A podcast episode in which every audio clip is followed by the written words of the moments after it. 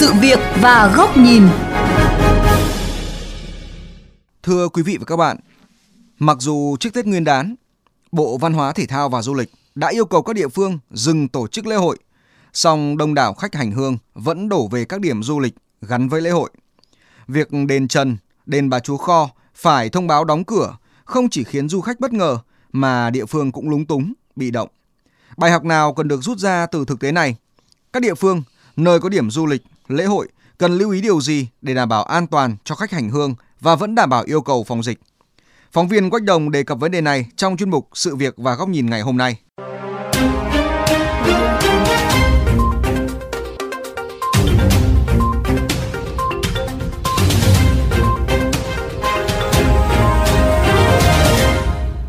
Đã thành thông lệ, mỗi dịp Tết đến xuân về, vợ chồng chị Bùi Thị Loan sinh sống tại Hà Nội lại chọn một địa điểm vãn cảnh chùa làm chuyến xuất hành đầu năm. Năm nay do dịch bệnh và quy định không tổ chức lễ hội ở nhiều nơi, chị Loan quyết định cùng gia đình và bạn bè đi du xuân tại Yên Tử, Quảng Ninh. Nhân dịp đầu xuân năm mới nhâm dần thì mình đến chùa chủ yếu là cầu cho gia đình mình một năm mới sức khỏe và xin rằng là công việc của năm nay mình thật là thuận lợi. Thế là đó là lý do mà mình đến vào dịp đầu xuân năm mới. Cũng chọn Yên Tử làm điểm đến cho chuyến du xuân đầu năm. Qua nghe ngóng thông tin, anh Nguyễn Quang Huy ở Thường Tín Hà Nội khá lo lắng khi một số di tích phải đóng cửa vì quá đông. Xong đến nơi, anh Huy khá yên tâm với cách tổ chức của chùa Yên Tử. Đi như này là hợp lý. Tức là cứ cho một top một này, xong bắt đầu chặn này, xong lại một top nữa lên để người ta giãn cái tỷ lệ người lên xuống nó bình thường. Xếp hàng lần lượt khoảng độ 4-50 người một lượt thôi. Nói chung là đi được. Trước đó, một số di tích như đền Bà Chúa Kho Bắc Ninh, đền Trần Nam Định phải đóng cửa vì quá đông du khách. Lường trước tình huống này, một số di tích, điểm du lịch tâm linh đã có nhiều biện pháp tổ chức phần lễ để đáp ứng nhu cầu của khách du xuân. Ông Ngô Nhật Linh, Phó Ban Quản lý Khu Di tích Chùa Hưng Tích Hà Tĩnh cho biết, Ban tổ chức đã thông báo rộng rãi đến du khách việc chỉ tổ chức phần lễ tại ngôi chùa này và tổ chức lần lượt theo từng tốp cho du khách tham dự. Lượng khách về chùa Hương rất là đông, ước rằng là những ngày sắp tới thì du khách sẽ càng đông nữa và tin tưởng rằng với cách phòng chống Covid tốt, công tác tuyên truyền và các điều kiện đảm bảo khác nữa thì à, khi cái mùa du lịch năm nay là sẽ thành công. Giáo sư tiến sĩ Nguyễn Chí Bền, Nguyên Viện trưởng Viện Nghiên cứu Văn hóa Việt Nam cho rằng, mong muốn của người dân trong việc hành hương, lễ chùa đầu năm là chính đáng. Tuy vậy, để đảm bảo yêu cầu phòng dịch, tuân thủ nghiêm chỉ đạo của các cấp chính quyền và cơ quan chuyên môn, các ban quản lý di tích, ngoài việc yêu cầu du khách tuân thủ 5K, cần tuyên truyền rộng rãi về việc hạn chế tụ tập đông người, hạn chế số người vào cúng lễ theo từng thời điểm. Nên mở cửa có giới hạn, ví dụ nhóm thứ nhất vào dưới 20 người chẳng hạn, sau đó thì lại có một cái nhóm khác vào. Nhưng mà phải theo một cái quy định một cái khuôn khổ chứ không thể mở cửa như thường lệ mọi khi nữa ví dụ như đền quan thánh chẳng hạn chỉ cái sức chứa chỉ cần 10 người vào hết xong lại đi ra thì du khách đến đây phải có đăng ký với những ban quản lý ở đấy Tiến sĩ Lê Thị Minh Lý, Trung tâm Nghiên cứu Phát huy Giá trị Di sản Quốc gia cũng cho rằng, qua phân tích nhu cầu của người dân tham gia lễ hội thời gian qua cho thấy, nhu cầu du xuân kết hợp với trải nghiệm tâm linh chiếm hơn 50% tổng số người đi lễ đầu xuân. Từ nhu cầu này của người dân, của du khách, các địa phương cũng cần điều chỉnh hoạt động lễ hội của địa phương mình để đáp ứng nhu cầu du lịch tâm linh của du khách, vừa đảm bảo yêu cầu phòng dịch. Tự bản thân mỗi địa phương phải nhận thức được và phải hoạch định được một kế hoạch linh hoạt, mềm dẻo cho nhu cầu đi chơi, thăm viếng, trải nghiệm văn hóa là chính đáng. Nhưng mà có thể chia ra hạn chế cái số lượng người. Ví dụ phải đăng ký trước chẳng hạn ví dụ như các điểm di tích ở nước ngoài là thường thường họ phải có đăng ký trước ai đăng ký trước thì vào trước như thế nó sẽ giảm tải mật độ đông người trong cùng lúc các ý kiến cũng cho rằng, cùng với việc tổ chức một cách linh hoạt, các địa phương cần đẩy mạnh công tác truyền thông về công tác tổ chức lễ hội tại các điểm di tích để người dân chủ động trong việc lên kế hoạch du xuân. Từ đó địa phương cũng có biện pháp đón tiếp phù hợp với năng lực, vừa đáp ứng nhu cầu của du khách, vừa tránh lây lan dịch bệnh.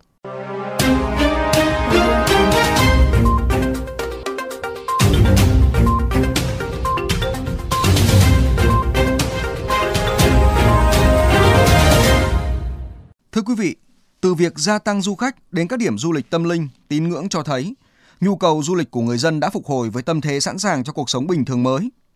Từ nhu cầu này, việc tổ chức hoạt động du lịch trở lại hoàn toàn có thể thực hiện được nếu các địa phương có kế hoạch chú đáo, vừa có thể thu hút du khách, vừa đảm bảo yêu cầu phòng chống dịch bệnh. Mời quý vị và các bạn đến với góc nhìn này của VOV Giao thông qua bài bình luận với nhan đề Đợi gì nữa khi người dân đã sẵn sàng.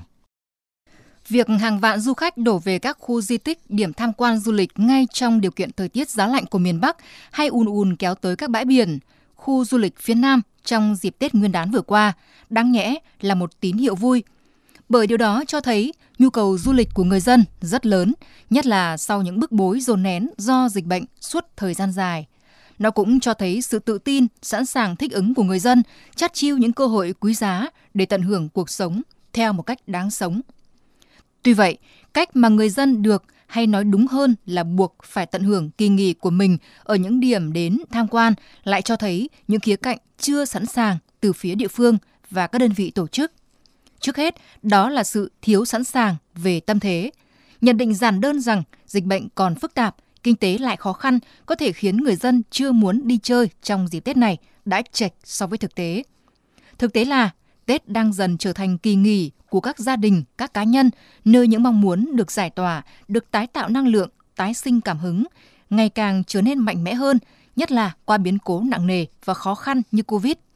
Nó song song với mong muốn được trở về đoàn tụ, và trong điều kiện sự đoàn tụ vẫn đi kèm với lo ngại dịch bệnh lây lan, thì du lịch gia đình, du lịch nhóm nhỏ để tránh các gặp gỡ chúc tụng không cần thiết là một lựa chọn được ưu tiên.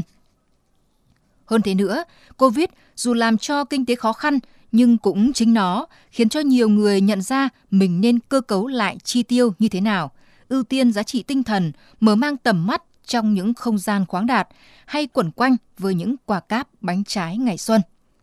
Tuy vậy, tất cả những sự dịch chuyển mạnh mẽ này trong nhận thức lựa chọn của cộng đồng dường như chưa được đánh giá kỹ lưỡng để đưa vào các kịch bản du lịch.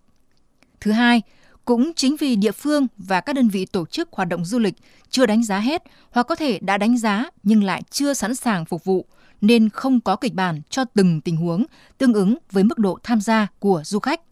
Từ hệ thống thông tin quảng bá cho đến công tác đón tiếp, hệ thống dịch vụ đi kèm.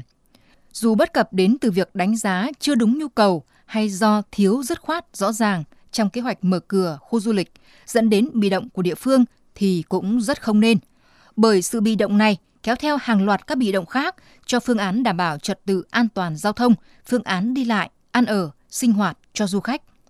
Ngoài ra, một lý do gần như cố hữu lặp đi lặp lại ngay cả trước khi dịch bệnh hoành hành cho đến tận bây giờ, đó là sự bị động của thông tin, thứ mà nhẽ ra địa phương hoàn toàn có thể chủ động.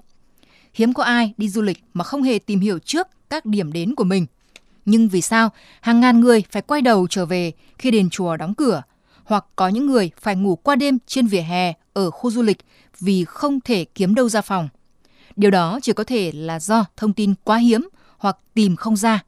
Trong khi khu du lịch chỉ cần cập nhật tình trạng đóng hay mở cửa, năng lực đón tiếp đến đâu, mức độ lấp đầy hiện tại như thế nào, các khuyến cáo theo thời gian thực là du khách sẽ có lựa chọn phù hợp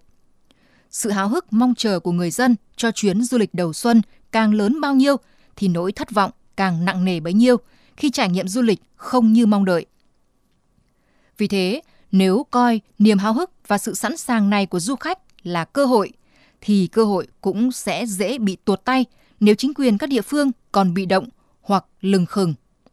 Trong khi ngành du lịch của các địa phương và cả nước nói chung sau cơn càn quét dữ dội của dịch bệnh suốt hơn 2 năm qua, đang hồi hộp mong đợi, khát khao, cơ hội phục hồi có ý nghĩa quyết định này.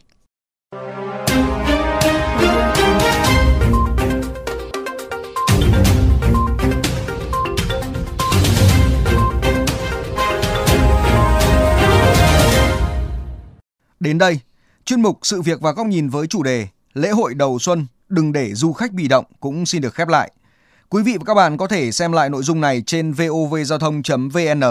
nghe qua ứng dụng Spotify, Apple Podcast trên iOS hoặc Google Podcast trên hệ điều hành Android. Cảm ơn quý vị và các bạn đã chú ý lắng nghe.